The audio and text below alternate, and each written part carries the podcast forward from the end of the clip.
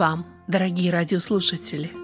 Вы слушаете радио Зегенсвелле «Волна благословения» радиопередачу. В ней вы услышите проповеди на разные темы.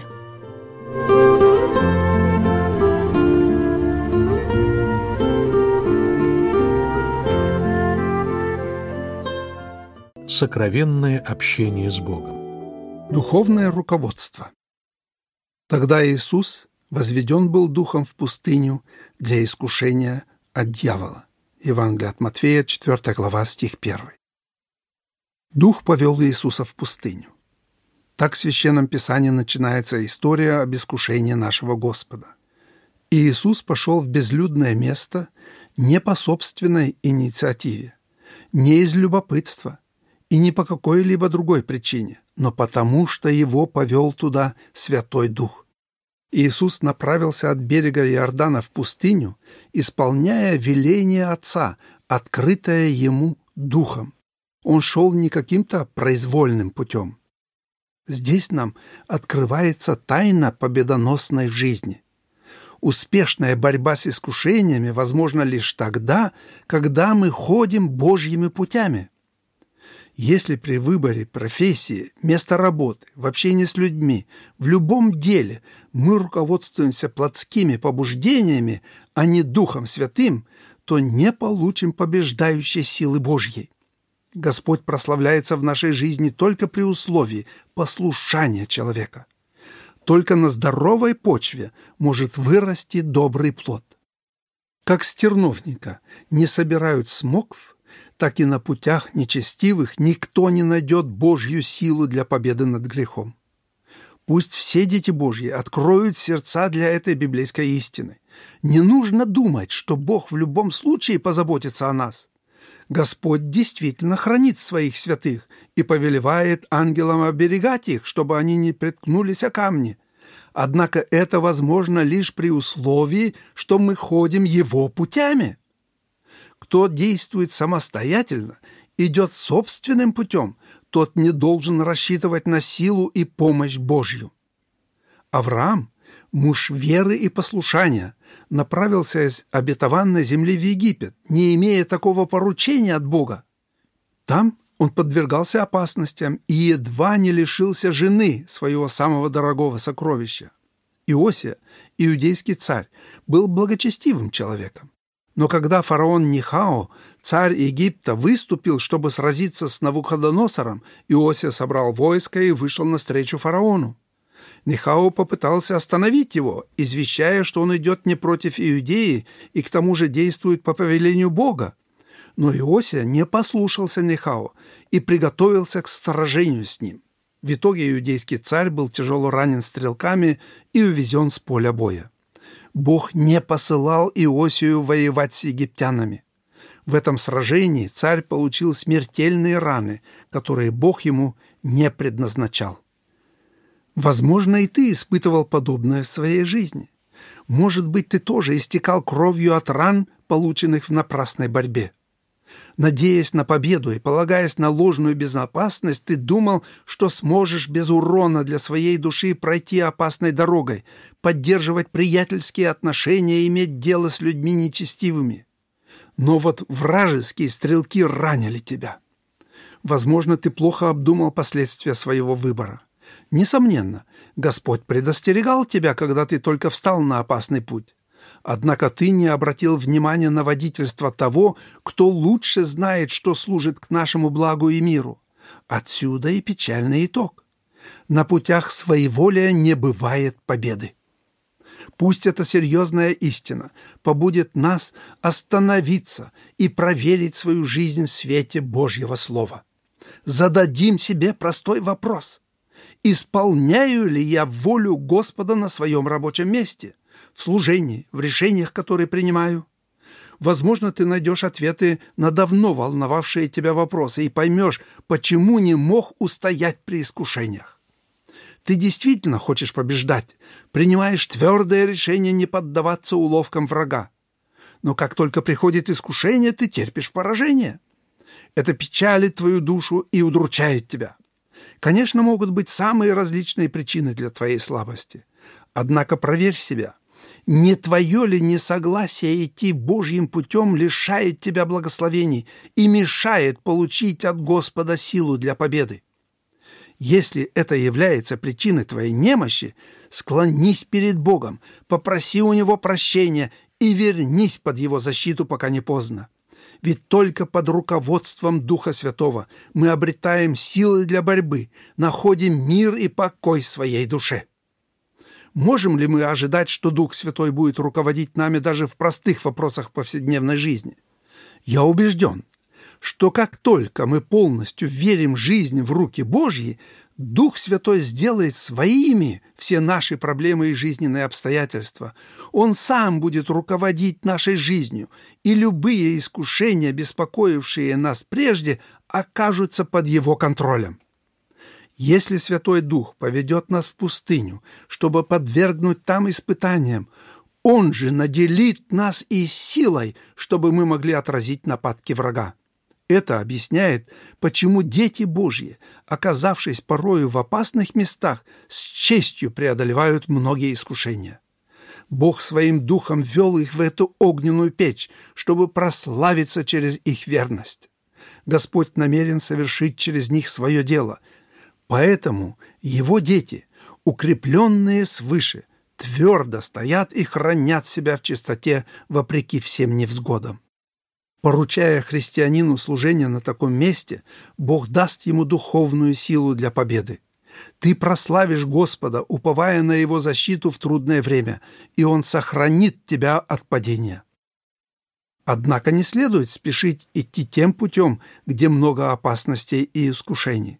Господь прежде должен подготовить и призвать нас. Даже если кто-то уже прошел таким путем и одержал победу, это не означает, что и мы сумеем сделать то же самое. Даниил смог жить при дворе в Вавилоне, не запятнав совести раба Божьего, а вот Лот оказался не на высоте в Содоме. Авраам потерял бы в Египте свою жену, если бы Господь не вмешался и не защитил Сару.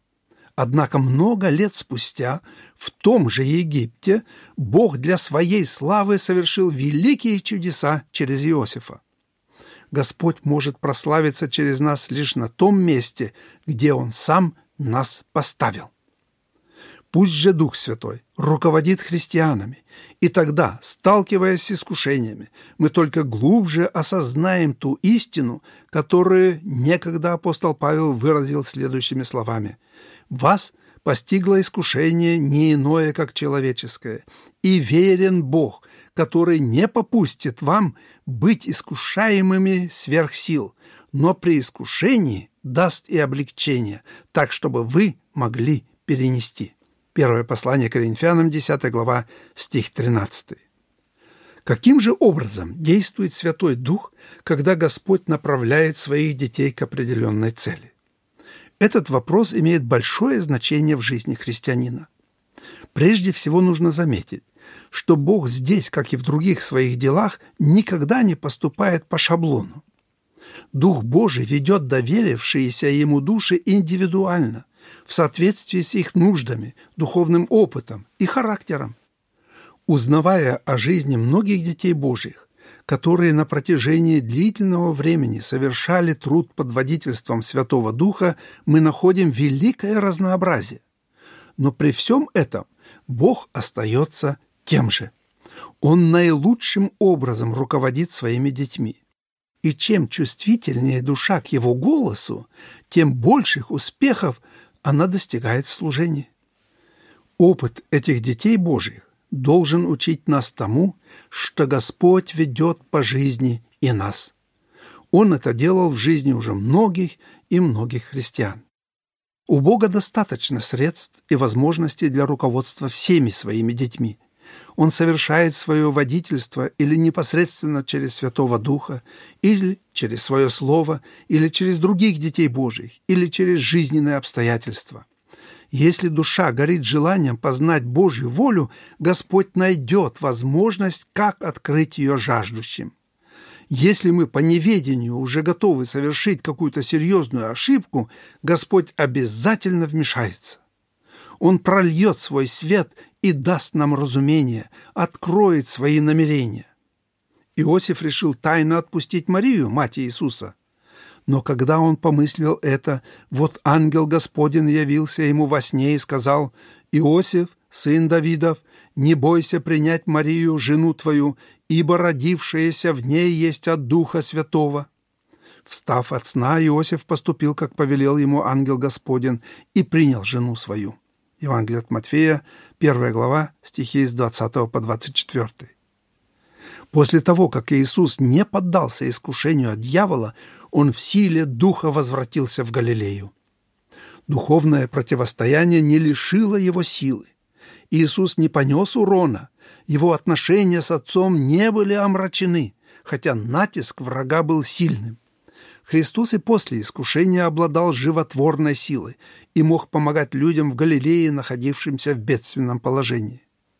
Служить своим братьям и быть благословением для мира может лишь тот, кто в период искушения не расточил духовные силы. Сохранившие свое сердце чистым могут послужить тем, кто еще живет в грехе. Хорошо, если и мы после перенесенных испытаний будем исполняться Святым Духом, если не будет чувствоваться даже запах от огня, через который мы прошли, имея дело с искушениями. Наша безопасность обеспечивается сильной Божьей рукой, под которую мы прибегаем, следуя Его водительству. Христиане, руководимые Духом Святым, обнаруживают, что искушение не в состоянии отнять у них то, что дал Бог. Даже если испытания будут длиться 40 дней и 40 ночей, они однажды закончатся. Евангелист Лука сообщает, «И, окончив все искушение, дьявол отошел от него до времени». 4 глава 13 стих. Искушая Иисуса, сатана исчерпал свои силы и был вынужден оставить его. Возможно, враг вернется с новыми искушениями, но никогда он не придет с большей силой, чем у охраняющей христиан руки Божьей. Последнее слово всегда останется за Господом. Евангелист Матфей, заканчивая описание искушения Иисуса, говорит, «Тогда оставляет его дьявол, и вот ангелы приступили и служили ему». 4 глава, 11 стих.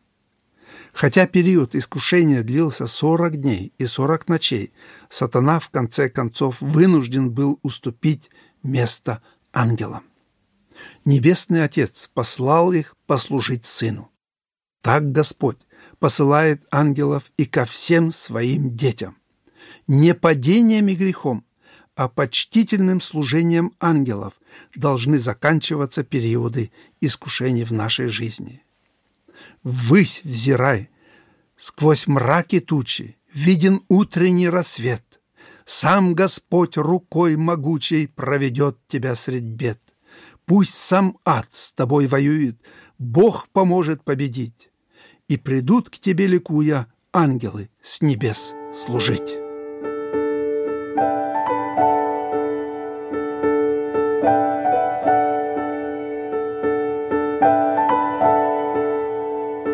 Преизобилующая благодать. Благодать и мир вам да умножится в познании Бога и Христа Иисуса Господа нашего. Второе послание Петра, первая глава, стих 2. Бывает, что нам не очень нравятся те пути, которыми Господь, исполняя свои обетования, ведет нас по жизни. Эти пути кажутся нам недостаточно возвышенными, слишком будничными. Когда Бог открывает нам свою волю через Библию или в духовном озарении, мы принимаем это охотнее. Однако, когда Он нас ведет путем страданий, трудностей и борьбы, кажется, что Он оставил нас во мраке, и в ожидании Его милости нам бывает очень трудно смириться со своим положением. Однако часто именно в такое время Господь духовно насыщает жизнь своих рабов благодатью и миром так что она становится источником благословений даже для других людей. Во время испытаний дети Божьи учатся повторять вслед за апостолом Павлом. «Посему мы не унываем, но если внешне наш человек и тлеет, то внутренний со дня на день обновляется, ибо кратковременное, легкое страдание наше производит в безмерном преизбытке вечную славу, когда мы смотрим не на видимое, но на невидимое, ибо видимое временно, а невидимое вечно. Второе послание Коринфянам, 4 глава, стихи с 16 по 18. Слова апостола относятся прежде всего к физическим страданиям, немощам и скорбям. Люди нередко слишком поспешно судят о причинах страданий. Видя пораженного тяжелой болезнью человека, мы вместе с учениками Христа задаемся вопросом, кто согрешил, он или родители его? Иоанна 9.2. Ученики считали вполне естественным, что врожденная слепота является результатом Божьего суда за грехи. Однако Иисус ответил ученикам, «Не согрешил ни он, ни родители его, но это для того, чтобы на нем явились дела Божьи». Господь допустил страдания этого человека, чтобы однажды на нем явить свою славу и благодать. Никому бы не пришло в голову, что учителю из Назарета дана власть помогать людям в их горестях и бедах, если бы они не увидели, как он чудесным образом исцелил слепорожденного. Мы часто думаем, что страдания отнимают у нас Божье благословение. Однако Господь допускает тяжкие испытания в жизни не для того, чтобы мы внутренне оскудели, а чтобы нам получить благодать, обретаемую в страдании. Боль сама по себе не может дать никаких благословений, так как все они исходят из Божьих источников. Они находятся во Христе, в котором полнота божества. Скорби и горести создают лишь предпосылки для проявления силы Господа нам во благо. В доме отца Иосиф не мог увидеть славу Божью так, как он увидел ее в доме Патифара, в темнице и, наконец, на начальственном посту в Египте. Люди, которые претерпели многие скорби, обладают большей душевной глубиной. Ведь, пройдя через страдания, они испытали также истинное утешение, доступное немногим. На юге России жила христианка, которая была неизлечимо больна. Надежда на выздоровление, теплившаяся какое-то время, оказалась несбыточной. Проходили месяц за месяцем, год за годом, а страдания больной не уменьшались. Несколько церквей приняли живое участие в ее судьбе, объединившись в молитве Господу. Они просили или исцелить эту сестру, или сократить время страдания, взяв ее из этого мира. Однако Бог ответил не так, как ожидали люди. Хотя страдания сестры порой казались невыносимыми, с течением времени ее душа обрела истинную красоту и силу, так что она стала для многих источником благословений. Я сам был у нее в гостях и испытал, какая благодатная сила исходила от этой страдающей христианки. Эта сестра, несмотря на болезнь, заботилась о бедных людях. Сама она не могла послужить им, так как у нее для этого не было никаких возможностей. И все же она стала сосудом, через который бедняки получали помощь. Поскольку сестру посещали многие люди, получая духовное подкрепление от общения с нею, ей пришла в голову мысль поставить около своей кровати кружку для сбора добровольных пожертвований в пользу бедных. Эта кружка быстро наполнялась и собранные средства шли для восполнения нужд других страждущих. Так действует преизобилующая благодать во время страдания. Повседневной трудности – еще один путь, по которому мы обычно не желаем идти. Наши попытки избежать любых невзгод показывают, как сильно нам хотелось бы подняться над жизненной суетой. Серые будни с бесконечной вереницей дел и забот со своими бедами тяготят нас. Говоря это, мы не имеем в виду какие-то важные дела или подвижничество для Царства Божьего. Речь идет о простых житейских вопросах. Здесь мы встречаемся с теми лисятами, которые вредят винограднику нашей души. Веренное нам Небесным Отцом сокровище нуждается в сохранении. Сколько сердечных волнений, неприятностей и даже горя испытывают люди из-за того, что они не решают правильно, казалось бы, небольшие вопросы обыденной жизни – и все же и в рутине повседневной жизни, в бесконечных житейских проблемах можно найти какую-то духовную пользу. Бывает, что к нам приходят откровения, духовно обогащающие нас, толчком которым послужили ничтожные события однообразных будней. Некоторые тексты Священного Писания открылись нам в своей славе и красоте только после духовной борьбы, горечи и жизненных разочарований. В будни наши глаза научились видеть то, чего мы раньше не замечали. И зазвучавшие тогда для нас по-новому слова Библии мы теперь вряд ли забудем. Трудности повседневной жизни всегда являются испытанием для нашей веры. Преодолевая их, мы переживали свои первые победы и первые поражения. Мы ощущали собственную слабость и силу Божьей благодати. Духовному взору открывались наша греховность и святость жизни в Господе. Мы учились полагаться не на свои силы, а на Бога. Поэтому простая будничная жизнь является как бы подготовительной школой, где будущие борцы и победители под руководством Святого Духа получают первые уроки. Параллельно с повседневными трудностями мы ведем духовные брани. Это тоже важнейшая часть жизни христианина. Духовная брань может быть весьма разнообразной. Всякий успех, всякое благословение, всякий обретенный плод порождают сопротивление и новую борьбу. Как только один этап этой борьбы оканчивается победой, наше служение становится успешным и благословенным, и тут же начинается новая брань. Не бывает такого периода в жизни, который был бы совершенно безмятежен. Жизнь веры предполагает духовную борьбу, которая делает христиан закаленными и испытанными воинами. Из таковых состоит Божья армия победителей. Они получают благодать от Господа и силу для победы. Духовная брань должна не изнурять христиан, а, напротив, делать их сильнее. И тогда они воспоют победную песнь, свидетельствуя всему миру – «Десница Господня высока, десница Господня творит силу». Псалом 117 стих 16. Бог вел Иосифа в дом Патифара, а затем в темницу, а также во дворец фараона, не для того, чтобы сломить своего раба. Нет, Господь вел его трудным путем для того, чтобы сделать духовно сильнее и богаче. Как бы тяжело это ни было, Бог порою помещает нас в мирскую среду, как некогда Он ввел в дом Неимана израильскую девочку. Господь лишает нас духовных подпорок, за которые мы цепляемся, как некогда Лот держался за Авраама. Божье водительство всегда предполагает мудрый спасительный план.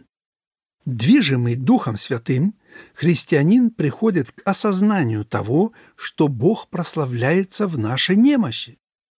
Так было в жизни уже многих верующих людей в былые века. Есть еще один духовный путь, о котором я хочу сказать, хотя и с некоторой осторожностью.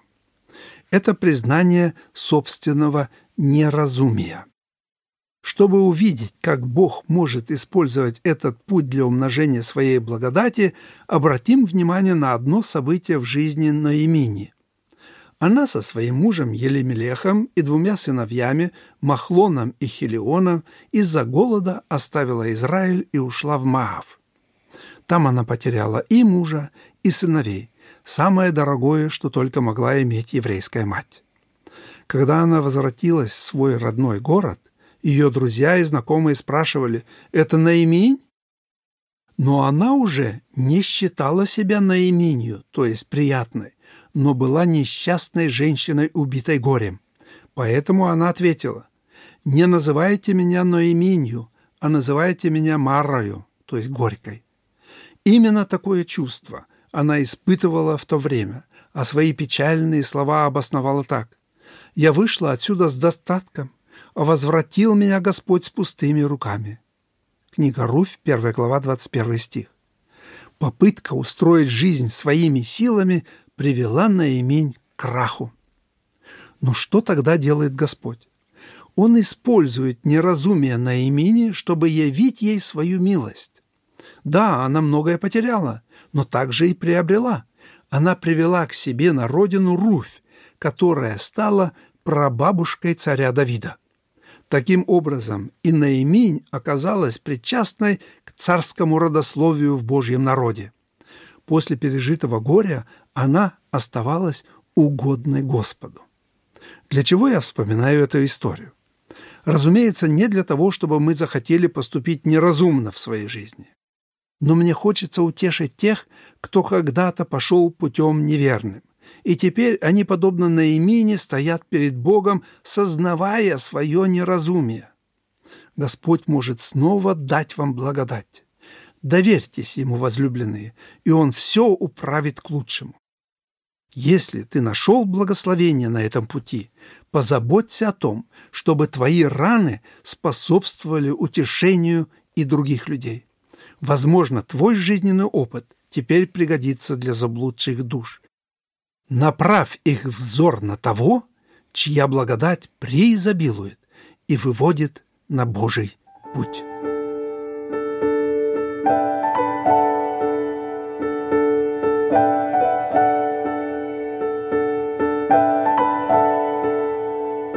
Плодоносная жизнь. И была она в скорби души, и молилась Господу, и горько плакала, и дала обед, говоря, «Господи Саваоф, если ты презришь на скорбь рабы твоей и вспомнишь обо мне, и не забудешь рабы твоей, и дашь рабе твоей дитя мужского пола, то я отдам его Господу на все дни жизни его, и бритва не коснется головы его». Первая книга Царств, первая глава, стихи с 10 по 11. Наше искупление, совершенное Господом, простирается гораздо дальше прощения грехов и спасения от грядущего суда. Он взял нас из этого мира и вел в царство своего возлюбленного Сына, чтобы мы ходили Его путями и имели сокровенное общение со Христом, нашим воскресшим Господом.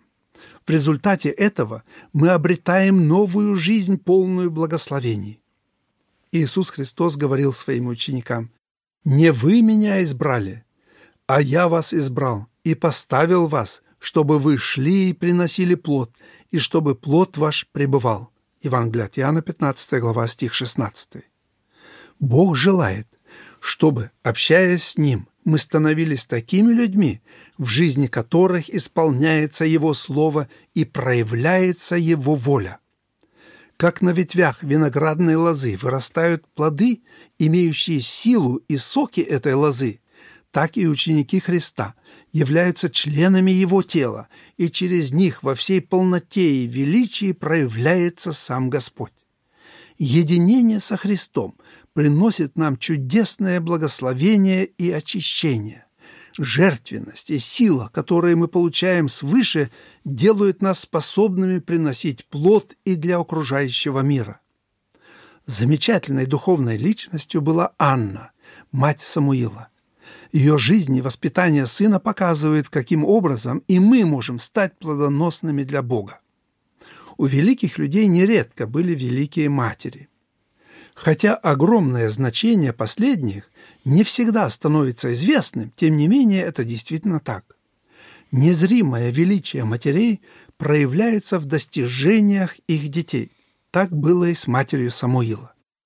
Первая книга царств сообщает нам некоторые подробности о жизни этой замечательной женщины, и мы узнаем, какая скорбь наполняла ее сердце на протяжении многих лет. Анна была бесплодной, и это тяготило ее душу. Хотя она была счастливой женой, муж ее искренне любил, и хозяйкой дома, этого для Анны было недостаточно. Она мечтала о том, чтобы стать матерью, чтобы Божий народ, частью которого она себя ощущала, рос и укреплялся во славу Господа. Анна видела, что ее соперница год за годом рождает детей, а она остается бесплодной. И хотя Анна принимала участие в ежегодных жертвоприношениях и в поклонении Богу, тем не менее ни общение с другими верующими, ни благословенные служения не удовлетворяли ее в полной мере. Она чувствовала, что ее высокое предназначение остается неисполненным и что ее жизнь не приносит ощутимой пользы ее народу. Такое удивительное осознание своего места в истории израильского общества положило начало тому плоду веры, который Анна впоследствии принесла, родив Самуила. Когда душа тяготится чувством неудовлетворенности, она жаждет перемен. Анна вполне могла довольствоваться тем, что имела. У нее был любящий супруг и все необходимое для радостной жизни, полное благословений, которые Бог изливал на свой народ. Однако Анну не удовлетворяло, что она находилась в числе тех, кто лишь что-то получал от Господа.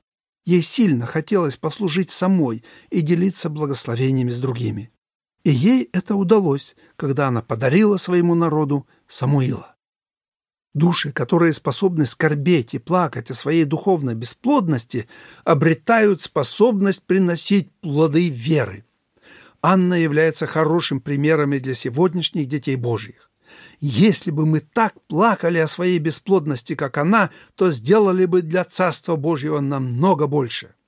Не для того ли мы спасены, не для того ли в наших сердцах рождается любовь, не для того ли соединены с главой церкви, чтобы приносить угодный Господу плод? Горе Анны побудило ее к молитве. Придя вместе с мужем в Дом Божий, она преклонила колени пред Господом и излила ему свое сердце. Она положила боль своей души к ногам Божьим и вымолила у него сына. Она просила его не для себя. Анна дала обет что плод ее чрева будет принадлежать Господу. Ее молитвы были не эгоистичны, она помышляла о славе Божьей. Если Бог Духом Своим уже показал бесплодность нашей христианской жизни и нас опечалило отсутствие доброго плода для вечности, то поспешим со своей скорбью к Господу.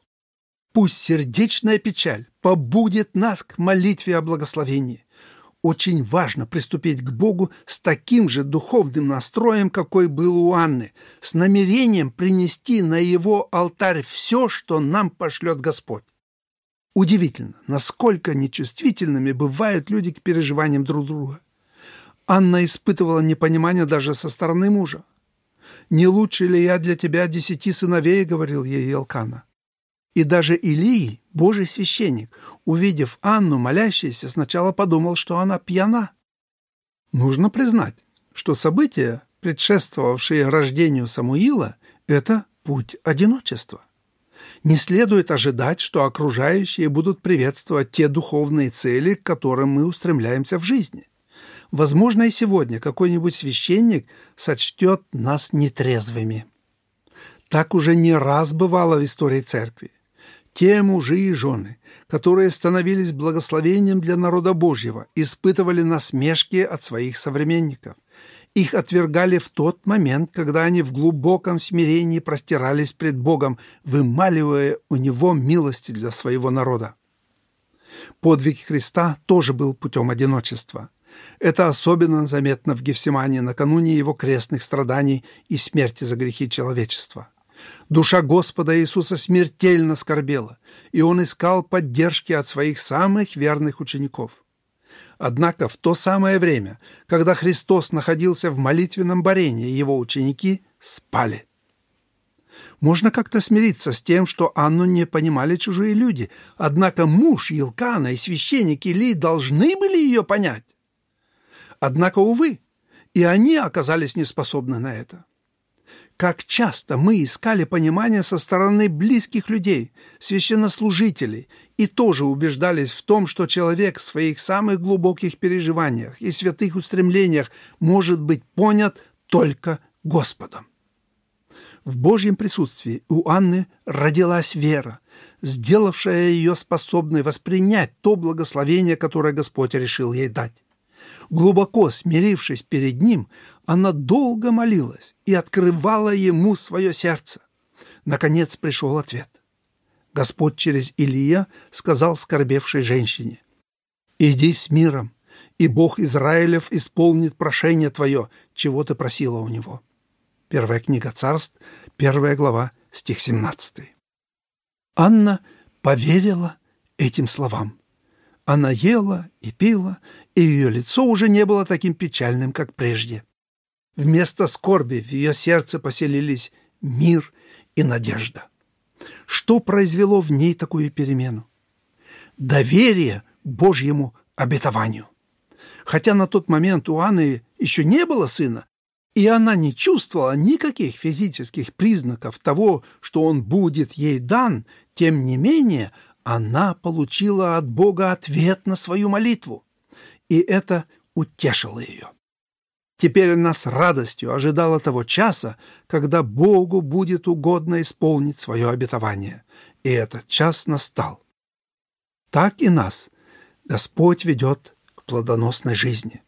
Когда Бог указывает на нашу бесплодность, и мы, скорбя, начинаем взывать к Нему, Он учит нас верою принимать Его дары – Господь дает обетование, на которое мы можем опереться, и, уповая на Его милость, с верою ожидать исполнения обещанного. Так Анна, услышав обещание, данное ей Богом через священника Илия, с радостью ожидала чуда. Хотя проходили долгие дни и месяцы, она уповала на будущее благословение. И вот настал день, когда Бог подарил ей Самуила. Господь всегда отвечает своим детям, которые полностью доверились Ему. Получая от Бога просимое как дар, мы всякий раз должны осознавать, что это не плод наших усилий, а исключительно Его благодать. Анна назвала своего сына Самуилом, ибо, говорила она, у Господа я и спросила его. Первая царств, первая глава, стих 20. Анна понимала, что Самуил – это ответ на ее молитвы. Очень важно правильно относиться к тому, что дает нам Бог. Тогда всякое самодовольство и восхваление самих себя исчезают, а вся слава воздается тому, кто ее действительно достоин. Анна вымолила плод, но не для себя, а для Бога. Поэтому полученное благословение стало в ее руке жертвой, которую она тут же принесла Господу и положила на алтарь. Бог принял эту жертву и сделал Самуила одним из своих верных пророков. Совсем иначе протекала жизнь у Финанны, второй жены Илканы. Она была плодовитой, но для себя, поэтому она оскорбляла Анну и возносилась над ней. Финана жила, не нуждаясь в помощи свыше. Такова сущность плоти. Она в противоположность духу хвалится собственной силой и плодовитостью, превозносит свои успехи и достижения. Совершенно другой была жизнь Анны.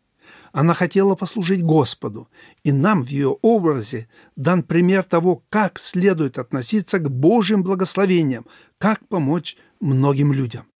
Возвращая Господу полученные от Него дары, мы убеждаемся в том, что Он силен умножить простой хлеб и насытить им множество народа. То, что отдается Богу в качестве жертвы, приобретает силу и славу воскресения. Что сделал Авраам, когда верою получил обещанного Богом Исаака? Он привел его для жертвоприношения в землю моря, и там вновь обрел его как чудный дар от Бога.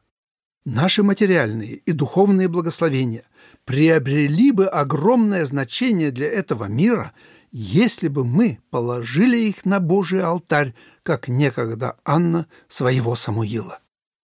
Анна, которая прежде простиралась пред Богом в глубокой скорби, теперь предстала перед Ним с хвалой и благодарением. Ее любовь переливалась через край и выражалась в восторженном поклонении. Такое чувство испытывает всякий человек с благодарностью принимающий долгожданные плоды. Кто возвращает Господу все полученное от Него, тому Он дарует радость и блаженство, недоступные другим людям. В своей хвалебной песне Анна описывает видение славы Божьей, которые прежде не открывались ее духовному взору. Скорби и переживания ей показали то величие Господа, о котором она даже не подозревала. Глубокие духовные переживания ведут к истинному богопознанию. Господь стал источником радости и всех благословений для Анны. В нем она обрела свое счастье. Такова природа истинного богопоклонения. Склонившаяся перед своим Создателем душа величит и славит Его. Не какие-то дары становятся центром ее интересов, но сам Господь. Душа Анны прилепилась к Богу, поэтому она поклоняется Ему с великой радостью. Что делают спасенные, получив от многомилостивого Бога победные силы и благословения? Они поклоняются Ему. Они познали славу Бога и Агнца. Духовный человек, взирая на любое свое достижение, видит не торжество плоти, не собственную силу, но дар благодати, которая бесплодную жизнь может сделать плодоносной.